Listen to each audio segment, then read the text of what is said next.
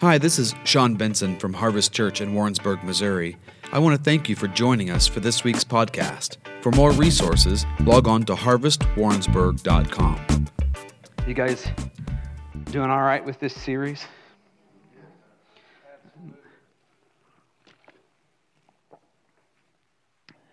Don't get distracted. Don't get distracted by anything. You know, Jesus is, is it. That's all there is. Don't get distracted. And, and don't, don't buy into the lie that it's complicated. It's not. It's not complicated. You know, he has kept it very, very simple.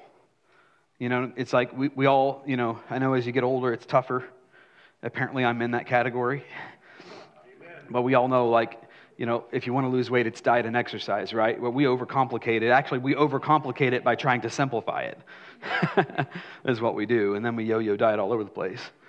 You know, but in, in the faith, it's the same. It's, it's read your word, get in his presence, you know. You know, it, it really is that simple. Like there isn't a, like, I've graduated from that, now I'm mature and, and I've got, you know, something, something else that I employ for success. No, it's the same for every one of us all the way from the guy who just got saved, all the way to the one you admire most in the faith. Everyone has to do exactly. We get the oil the same way. We get the oil the same way. You know, and in some ways, this is kind of what Jesus has been telling us, you know, in this series. We know if you've been with us for the last few weeks, in Matthew chapter 24, Jesus introduce, introduces to us the end times. The, the, uh, the disciples, they're, they're coming to him and they're like, Jesus, when, like, tell us about this stuff. When is this stuff going to take place? Because Jesus was talking about Jerusalem being destroyed and such. Now, Matthew chapter 24 is that chapter where he begins to explain that. But, but, but I would suggest that before he ever even exits the chapter, what he says to us is, hey, hey, don't get distracted by end times theology. Is it wrong to focus on end times theology? No, that's not what, that's not what I'm saying at all. It's a great pet project, it's fascinating side material. But Jesus is the main course. Okay? And, and that's, that's immediately what he calls us into. And, and the, the, the, first thing that we come to is, is him immediately admonishing us then, like, blessed is the one found faithful. And if I could just paraphrase it in, you know, Shawnee's version, you know, it's, it's blessed is the one found faithful to their calling when I return. That's the very first thing that Jesus tells us. So I'm saying, like, don't get distracted by all of these other things. It's easy to run off into the weeds over here on all this stuff. And it is fascinating and it's like, and it's perplexing and, and it's, hey, it's worthy of investigating. But don't get distracted by all of these things. Keep the main thing the main thing. What have I told you to do? Blessed is the one faithful and who is doing that when I come back. Guys, I'm telling you, that's my go to end times verse, and I believe that it should be yours as well.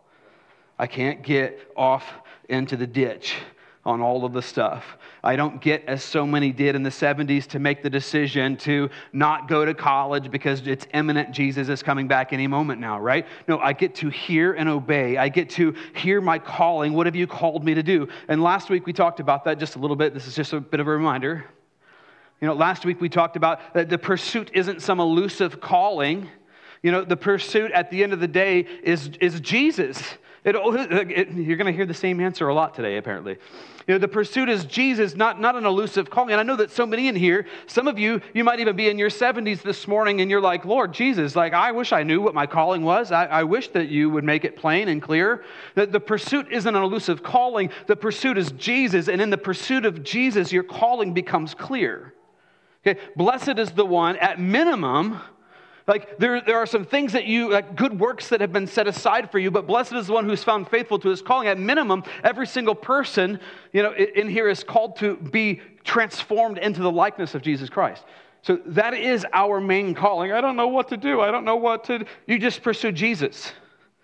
That is every person's calling, okay? And so he's drawing us back to that. Don't get distracted by these end times. Just keep your eyes fixed on the author and the finisher of your faith right? And, and, and then he, he immediately jumps into a parable, the parable of the, of the virgins, which was introduced a few weeks ago by Pastor Todd.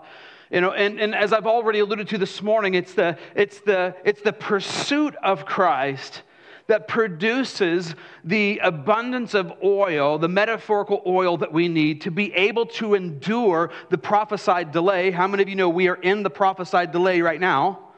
You know, we're talking 2,000 plus years of, of I was going to say American history. God bless America. Thank you, Jesus. of, of, human history. You know, we're, we're, we're 2,000 years plus into this delay. Like this is, it's talking about like the, the keeping Jesus the main thing, about pursuing him, having these delayed times in his presence where I store up for myself that which will get me through to when he comes back the parable of the virgins. And then last week we talked about the parable of the talents. So Jesus is introducing these concepts to us. I would submit to you answering the question, well, it's the end times, so what are we supposed to do? Like, what, how do we prepare for the end times? Uh, I could add, what should be my focus? Jesus is immediately answering these questions for us. Don't get distracted. I'm still the main thing. Do what I told you to do. At minimum, that means pursuing me which again is the segue into the parable of virgins. At minimum, that means pursuing me, making me your everything. And I guarantee you, when you do that, you'll stumble into all of these. And then we move into the parable of the talents, where he begins to challenge all of us. How many of you know you've been given something by God?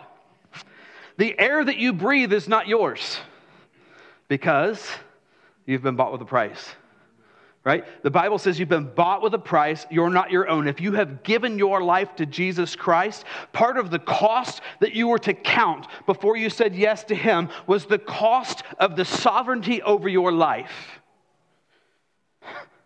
Are we okay with that? That's the cost.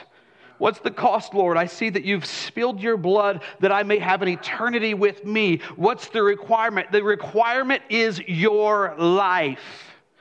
Make no mistake about it, the moment that you say yes to Jesus, you are not your own. You do not have a right to lead your own life. You only have a right to follow the leading of the Holy Spirit because sons and daughters of God are led by the Spirit of God. That's it. We, as a, person, as people who have been bought with a price, that's the blood of Jesus that we just celebrated this, morning in communion together. Right? Those of us who have been bought with a price, everything that we are, everything that we touch, it's just now a simple stewardship of that which is His. And we understood last week that a stewardship in God's mind isn't just taking what He's given me and maintaining it. See, it didn't go very well for the guy that had the single talent, right? It's not just maintaining it, it's not just guarding it, it's not just protecting what He's given me, it's advancing and multiplying it. In God's eyes, proper stewardship is always multiplication. It's always multiplication. Guess what? If that's true, and it's the Word of God, so it is, you know, then we don't have an excuse to be lazy. We don't have an excuse at all, actually. We don't have the ability to make an excuse because as a steward of that which is another's, I'm responsible to please the one who owns this stuff. I'm responsible to please not myself, but my master. So I don't get an excuse.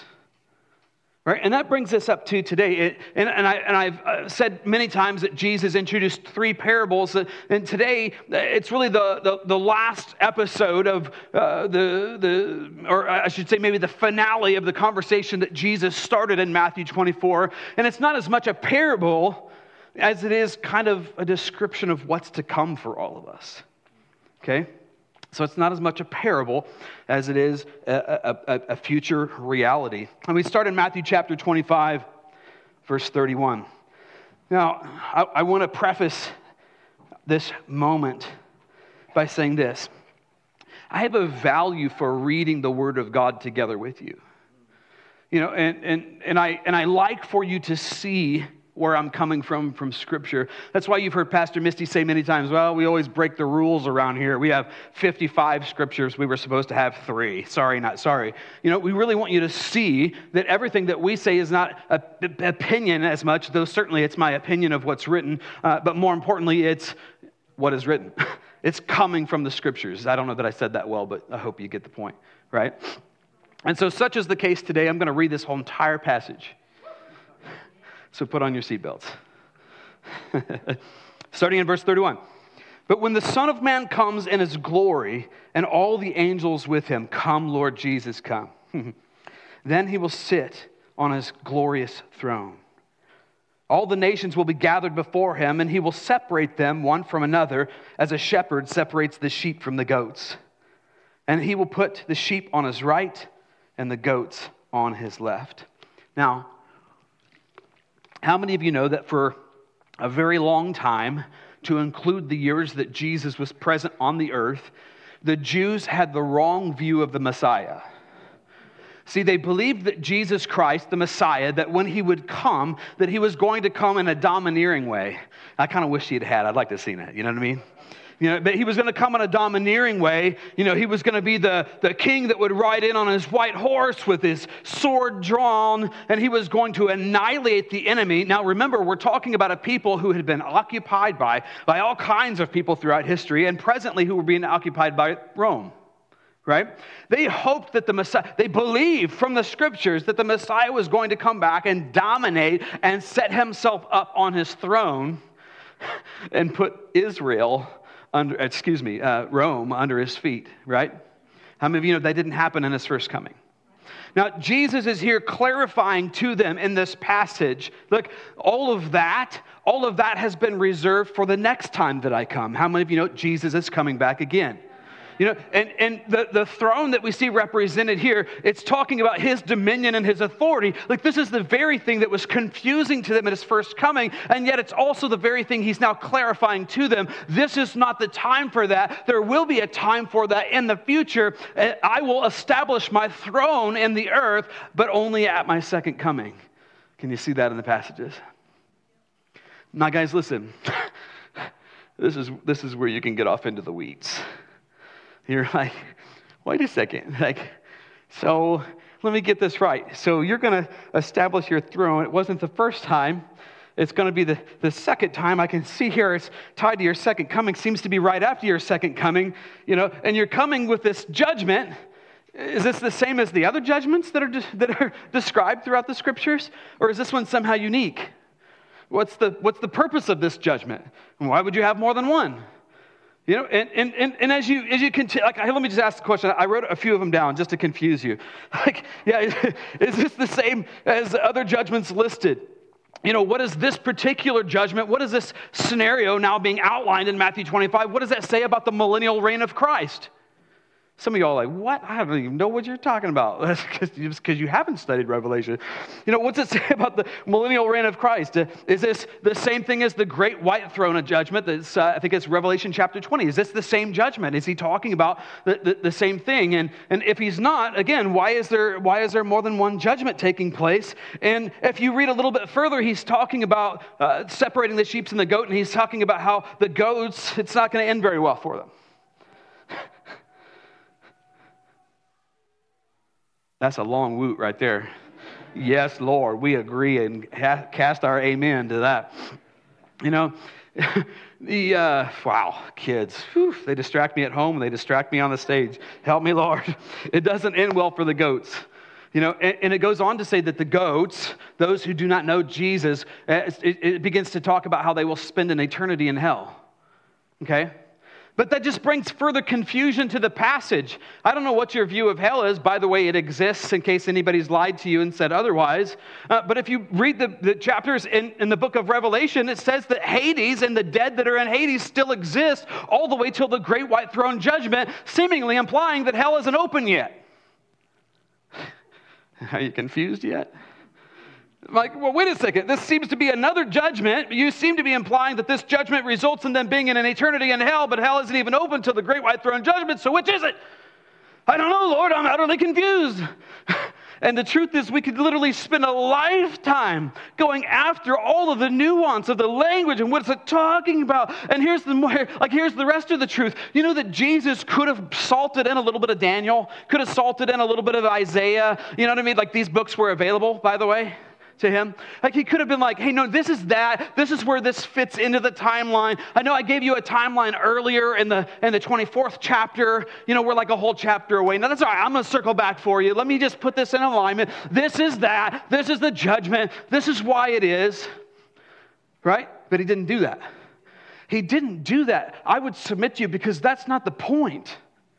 And, and if, we, if, we, if we get off into the weeds on all of this stuff, we are missing the point of the passage. Is it good to ask the questions? You're obligated to ask the questions. This is how we study Scripture. We ask questions of the scripture. We invite the Holy Spirit who wrote it, who breathed it, to uh, speak to us about that which is written in the pages. You should be doing that. But when we get off into the endless discussion of this is that, this is where this fits, and how many of you know you can get utterly confused and completely distracted from your pursuit of Jesus?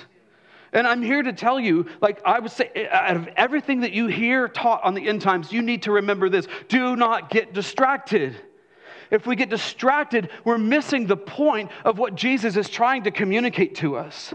Even, hi there, even the book of Revelation begins by telling us it's the revelation of Jesus Christ. Okay, it's, uh, we've made it about all kinds of things, but rarely do I hear anybody teach about the revelation of Jesus Christ from the pages of Revelation. But that's what it is. Why does it say that on the onset of the roadmap for the end times that we call the book of Revelation? Because he's admonishing us don't get distracted. Don't get distracted. So when we read these things, I'm telling you, it's so. Listen, like as a good teacher, I forget more than I. Than, I tell you, I, I, like, I'm like, I've taught this before. What did I teach? I don't even know anymore. I got to study it again. And again, I just forget it all. But as a good teacher, I always study way more than I actually give to you on a Sunday morning. Right? And so I'm going after this and I'm asking some of the questions that I just presented to you. And the next thing you know, five minutes in, I found myself in the swirl going, wow, I don't even know where I'm at anymore, Lord. I'm like, this like, like, like if, if you're sitting them to hell, then this is the great white throne judgment, which actually means this is the millennia, the millennium. And this doesn't look like the millennium to me. And you haven't set up your, your throne yet because you said that's the second coming. And now I'm just absolutely confused. I don't know what's going on in this package. And I, literally, I go, ha, welcome to your first illustration, your sermon illustration for Sunday. How did you like the swirl? I didn't like it, Lord. Great, good. Step out of that and get back on track. right? It was like, even for me, just trying to prepare so that I had the, the, the foundation necessary to even bring a simple message on Sunday, I already found myself getting sucked in. Have you felt yourself ever getting sucked in? yeah, goodness sakes. Help us, Jesus. Let's continue.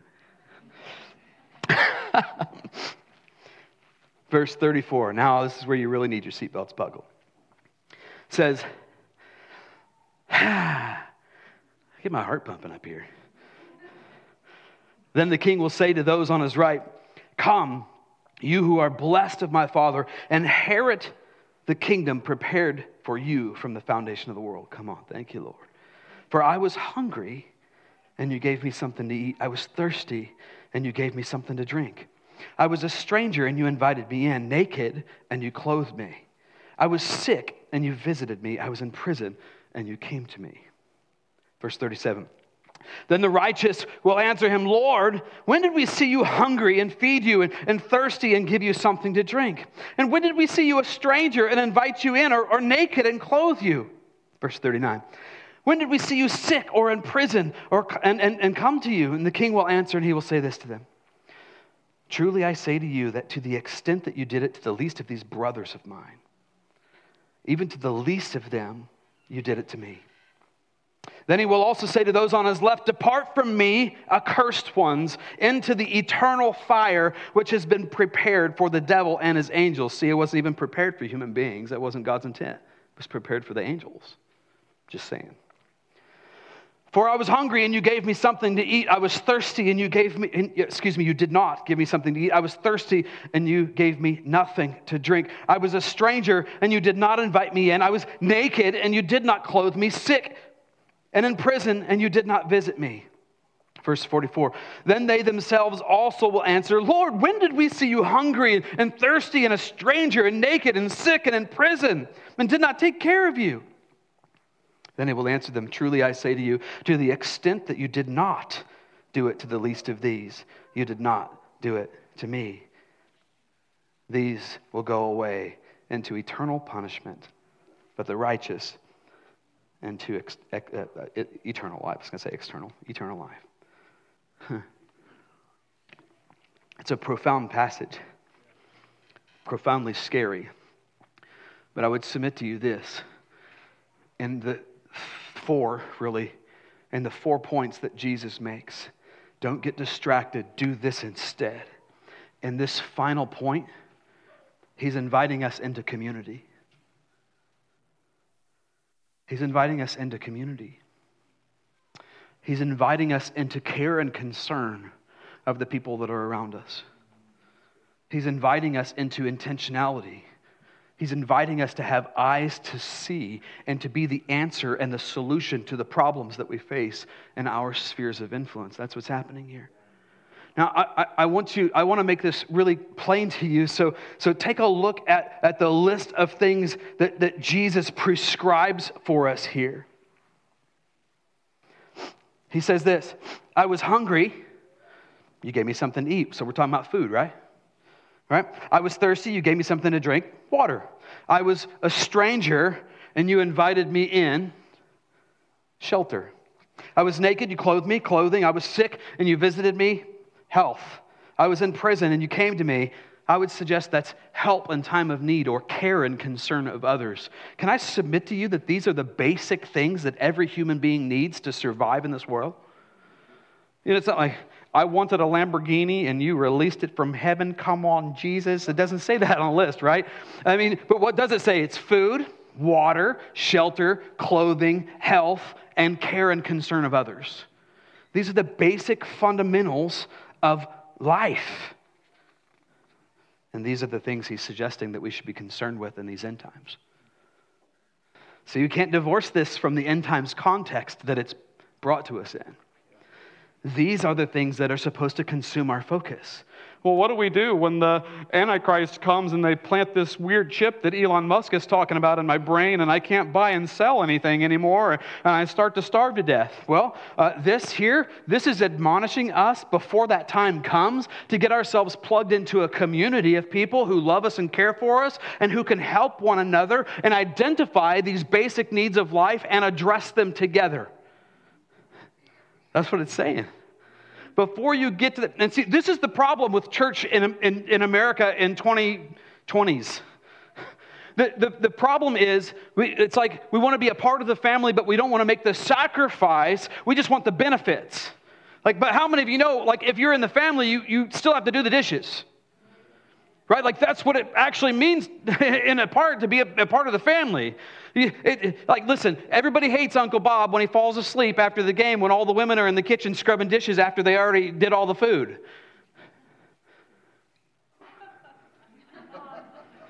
Uh oh, some of y'all are Uncle Bob, aren't you? If you want to be great, he calls us to serve. We can start in our own households. it's all right, guys. It's okay. You'll, you're, you're going to get it. You're going to get it. You're going to get it. No, family places a, de- a demand on me, doesn't it? Family does the dishes. Family replaces the toilet paper on the dispenser after you've used it all. Listen, some of y'all are getting a real lesson right now this morning. This is, you know, this is profound. Like, I didn't hear anything that man was speaking until right now. That toilet paper roll. That, like, I saw some elbow jabs. They're literally right there in that. but family, Uh, family calls us to an account, doesn't it? You know, family creates a space for people to mature into self sufficiency, doesn't it? What we, what we tend to do, we, what we tend to do is we, we want the, the results or the benefits of family, you know, the benefits of family are like, oh man, that nice warm hug, and when I'm in trouble, somebody bails me out, and you know what I mean? Like, and everybody knows my name, and some of those fun things, but, but we don't really want to actually invest in people on the other side of it. And so, what we tend to do is we come through the door on a Sunday morning and we have surface relationships and we don't go any further. And then, when I land myself in the hospital, I'm just offended at church because nobody visited me because literally nobody knew you were there. I can't believe nobody visited me. Well, you didn't invest in family on the front end. Nobody even knew you were there. Right? So we're, we're called to step into family care and concern. We're, we're called to step into community, but our care and concern, listen, is not an entitlement. where you come through the door and you kind of go, All right, I'm here. Everybody gets to serve me now. Everybody gets to serve me. I'm going to take a nice nap after that turkey and let all of those other tithing members take care of those dishes. you know what I mean? Like their tithe tax is paying for me, baby, you know?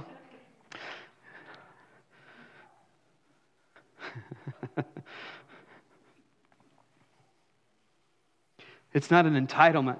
The, the call for us to to address the concerns of life that we find on this list. It's not an entitlement for somebody to come in and ride on our good morals and ride on our relationship with Jesus and suck all of the life out of you and the church, but give nothing back to the family. That's not the design.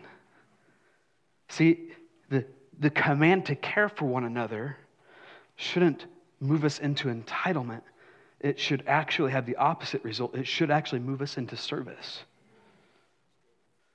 It should move us into service. Jesus is outlining that we need to become a part of a committed community that actually sees into my life and not just the little surface landscape that I paint to be pretty for everybody, that really sees me, that really knows what's going on can connect with me, can intervene, can bring accountability. Listen, not just hand me money when stuff is going sideways, but partner with me into maturity by providing accountability. Resources, yes, I want to give you resources because I know you and I love you. You're a part of my smaller group network. We've, we've come to, to establish a relationship and a connection. So giving to you and serving, that's easy. But I'm going to commit to walk with you in family, walk together with you so that when a need presents itself, it's an easy ask. And I think this is what we see in the book of Acts. The book of Acts talks about a time when they were, they were given unto the church and given unto one another, uh, such that there wasn't a single need being unmet among the entirety of the church. Why? Because they were breaking together in intimate family units where they were looking into the eyes of one another, where nobody was entitled or reserving what was required of the family relationship, but all were actually invested in sowing into something such that everybody was taken care of. And guys, I would, I would liken this unto a marriage. You know, we, we get into this place and, you know, like uh, his first, first Peter chapter 3 speaks to women. It's been a, a, ver- a beautiful verse. Thank you, Lord, for it. But it's been used to domineer and abuse women forever. Women, you will win your abusive husband by your chaste and respectful behavior. So you just shut your mouth, suck it up, and submit to the abuse. It'll get better eventually. No, no, no, this is actually a mutual submission, right? Submit ye unto, ye unto one another, right? We skip over that verse right? Where I, as a husband, am called to, to, to love and honor and cherish, to literally lay down my life for that woman, like Jesus laid down for the church. Like those are actually my marching orders. And as I step into proper leadership of my home, yes, she's called to come alongside. And there's a form of submission and a form of headship and all those dynamics that happen. But you know what? It all works really, really well when I'm laying down my life and when she's laying down her life. See, because when she's laying down her life and sowing into me, and I'm laying down my life and I'm sowing into her, all of a sudden everyone's needs are being covered and taken care of. There's not one single person who's the beneficiary of that relationship, but everybody's winning. And this is the same thing in the church. Where we've gotten wrong is to have people who come who are sucking off of the benefit of family but not willing to sow into family. And it's that one sided relationship thing happening all over again where it's like, no, no, no. And I'm going to make you feel bad and I'm going to manipulate you because after all, you're supposed to be like Jesus, you bunch of filthy Christians. So you need to address my needs and all of my pain and misery and pay all my bills and, you know, sozo me from now until Jesus comes back. Like, you need to do it all for me. No, no, this is a mutual thing. This is family. You still have dishes to do. And doing the dishes is actually part of the prescription for you walking into maturity. Jesus is here calling us into community. He's calling us into family. He's calling us into accountability. He's calling us into concern for one another. He's calling us to address the needs of one another. And he's saying that these are the things that are important in these end times. Do you know that our, our love for God is inextricably linked to our love for people? Oh gosh, God help us. I mean, has anybody said something like, Well, I, I love Jesus, but I, I don't like people? Come on, I know, I know you've all said it. Uh, okay, so it's just me? It's just me. Haha. if you hate people, you really don't have a people problem, you've got a vertical problem. There's a couple of scriptures, I'm just going to throw them at you just so you have them. John 13, 35 says, By this all men will know that you are my disciples if you have love for one another. They will know because you're actually demonstrating what you believe. See, in, in uh, we, I know that I always preach against the like, preach the gospel at all times and when necessary use words, but here's the case where it actually applies aptly. Like, I can, I can talk to you all day long. No, you need Jesus. No, you're going to hell. You're a filthy sinner. Blah, blah, blah, blah. You need Jesus. And then go home and abuse my wife. How many of you know it doesn't make a difference what comes out of my mouth because my life's not consistent with what I'm saying? Are we all right? So in this case, there has to be a consistency in my life. a perfection? No, goodness sakes. There's not a single person in here who's perfect. I mean, the, the Johns tell us that. There's nobody who's perfect. We're not, we're not trying to be you know, perfect. Well, we are trying to be perfect specimens, actually. You know, uh, most of us are falling short of that. You know, we're not talking about like a like this elusive perfection that just seems to miss our grasp, and so then we heap on condemnation. And, and uh, no, that's not that's not what we're talking about. We're not talking about this weird perfectionism.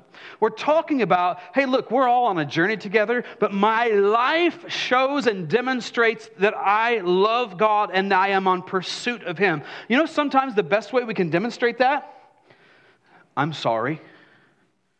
And not the kind of sorry that's just lip service, where tomorrow you do the same thing again. I'm talking about the sorry that's an expression of genuine repentance. The Bible says genuine repentance actually bears fruit. You know? Uh,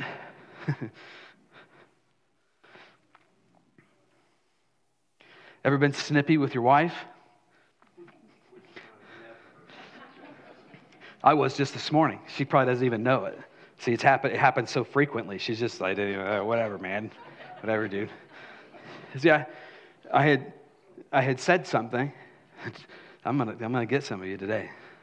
I had said something, and in, and in my beautiful D brain, I had communicated it clearly and accurately and adequately.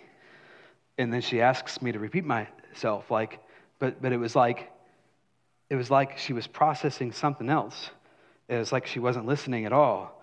And so I was snippy in my response. Doesn't make sense to anybody, does it? And I've done the same thing with my children. Sometimes I've done it with sheep. You know? You know, the best thing you can do is just go, see, it's not perfection. We all screw up. We make these kinds of mistakes. But in these kinds of contexts, it's, hey, you know, I don't even know if you noticed it, but I was a little bit, mm, a little extra this morning. And, and I'm sorry. I noticed it. Holy Spirit mentioned it, and I'm now, I'm now repenting for it right? So it's not perfect. Like, like that kind of stuff, like that's, that's love. That's the kind of stuff. Like they will know Jesus in you by this kind of stuff, not by your perfection, though certainly that's not ruled out. But in our imperfection, we are pursuing Christ, and my pursuit of Christ actually looks like something. In many cases, it looks like my public repentance, meaning, you know, at least one to one. Is this making sense? We are called to love one another, and they will know that we are with Jesus when we do this. Look at this next one. 1 John 4:20. This one's the scary one. If someone says, I love God and hates his brother, he's a liar. For the one who does not love his brother, whom he can see, cannot love God, whom he cannot see. And this commandment we have from him that the one who loves God should love his brother also. Our love for God and our love for people are inextricably linked. I mean, does the, can the language get any harsher? I don't know. You say you love Jesus, but with your life, you're proving you're a liar. Based on what? Based on my interaction with other human beings. That's a scary verse right there, guys. And it brings us back to this place where Jesus is saying this. It's like, you cannot hate people, despise people, refuse to be around people, refuse to engage in family, and say that you love me. How can he say something like that? Because when I love God, I love the things that he loves. And listen, I'm here to tell you there's nothing he loves more than people. There is nothing he loves. Listen, we're going to get a new heaven and a new earth. Everything goes away. What stays are people. He loves people. So when we love God, we're infected by that love. And the, res- the response, the natural response of that is we become like Him and we begin to love people. And see, that's the other part of it. We are like that which we behold. So if we are spending time in God's presence, we become like Him. He likes people. He loves to be around people. He, lo- he even demonstrated that in his earthly ministry. Even the, the worst of sinners, there is Jesus in the midst of them, just loving on them. No judgment at all, just in the middle of it all. Like, no, God loves you more than that because you're priceless. See, it kind of comes back to that conversation, doesn't it? Jesus was willing to pay a price, the ultimate price, for people. So, how could I look at people and go, mm, I don't like you? Oh, no, Jesus and I were good. Jesus and I were good. And now, people, I don't do people.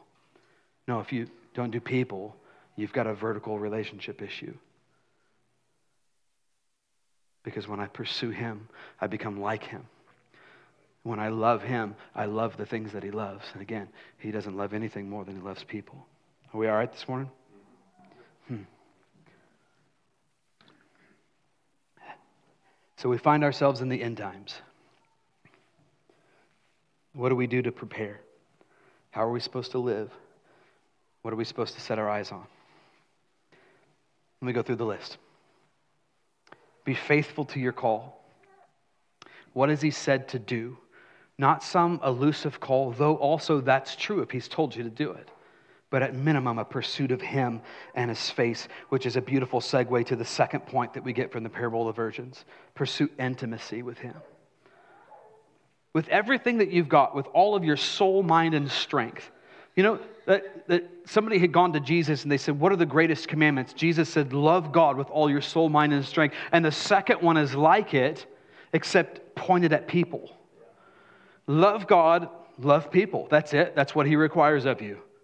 Like, what, what is a life laid down? What does that look like? It's I carry this little cross around with me as a reminder that my flesh has been hung on this thing, and every time I'm tempted to try to resurrect it by doing something stupid, I can go, oh, yep, there it is, the torture instrument for my old man. Thank you, Lord. You know, and I love God with everything that's on the inside of me, and this inspires me to love people with everything that's on the inside of me. Are we okay? Pursue intimacy with Jesus. There is nothing worse, if you can imagine, looking back again at the parable of the virgins, there would be nothing worse in this life or the life after than to stand before Jesus and have him say, I didn't know you. I don't know you. And over and over again, we have passages where that's the conclusion of the passage. I didn't know you. But God, I did all these amazing things in the charismatic church in your name. I prophesied, heal the sick. I don't even know how these people who don't know him get to do those things because, like, I do, and I'd like to do more of that. But there it is in the scripture Depart from me, for I do not know you. That would be the worst thing to hear. Guys, listen, it's completely dependent upon you, not him. That's what we learned from the parable of the virgins. This intimacy with Jesus is, is dependent upon me. It's not dependent upon him. He's standing there ready to go. And he's asking the question Will you, with intentionality, come after me? Such that you're able to fill up the oil that gets you through this life. We multiply. We're not our own. We've been bought with a price. Everything is a stewardship. My life, I, I'm stewarding this thing before God. And I'm required, at minimum, to go after maturity in every area. I'm not a very good parent. Uh, don't give me the excuse about who your daddy was. Because when you were born again, you got a new daddy, and he's pretty darn good at his job. And the Bible is full of how you can be better at yours. There's no excuse that works when God calls stewardship multiplication, all right? We are called to multiply, go after self improvement, and make disciples. How many of you know you all have something to offer? Part of our stewardship is fulfilling the Great Commission. You go preach the gospel to all of creation, you win them to Christ, and then you disciple them. That is the process. And lastly, number four, we become part of a community and we serve others in love. We have to be close enough in relationship with people that we know what's happening in their lives so that we can be the partner, the go between, between heaven, between God's hand and, and their heart and their lives. We have, to be, we have to be close enough to people, which means you both have to be vulnerable eh, like, and, and intentional, all of you, to come together in community for his name's sake, you have to be close enough to be able to see what's going on so that you can be the solution that God wants you to be and thus demonstrate the love of God through your love for those people that are around you. Right? That's what we do. So don't get distracted don't get distracted by end times. Don't get distracted, you know, distracted by Bitcoin. Don't get distracted by eliminating, you know, cash money so that it's all on credit and then they got you. Don't get distracted by, you know, the wars in Israel and all of the nations beginning to rise up and align themselves against Israel and the, uh, you know, two-state solution and all the stuff that, right? Don't get distracted by it. Know the heart of God around it. Pray for peace in Israel and the Middle East. Yeah, sure, do all that stuff. Don't get distracted. These are the things that are important to God. I am not going to stand before Him and get a lecture and a, and a pop quiz on how well I assimilated the book of Revelation and Daniel and Isaiah and all the stuff and created my little roadmap for eschatology.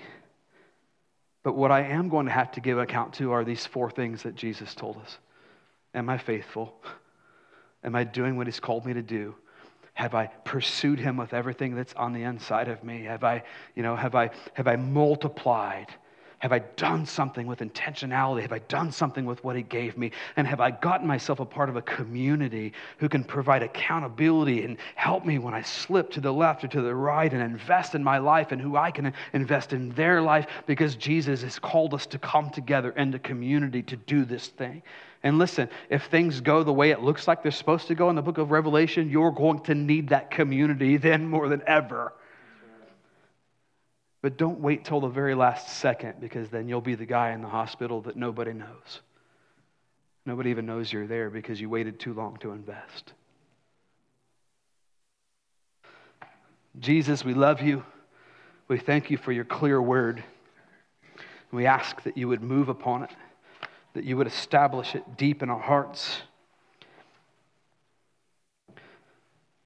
For those who have given an excuse not to be in community, not to invest, for those who have been entitled, for those who have been hurt by people and thus have shrouded themselves in a wall and a barrier that keeps them separate from people. Father, I'm asking that you would come move not just with conviction, but with your overwhelming healing salve over every injury, at the hand of people over every time when, yeah, when it didn't seem like you showed up, whatever it is, God, that's ailing us and keeping us rejected, aloof, disconnected, and entitled, we're asking this morning, Holy Spirit, that you would break it off, that you would open our eyes and that you would sow us into this community, that we could be the church that you have called us to be, that we could be the people who are close enough with our sphere of influence, we're close enough with our destiny group, we're close enough with the people that we're doing this life together with, that we know what's happening happening. We know when they need food and water and clothes and shelter,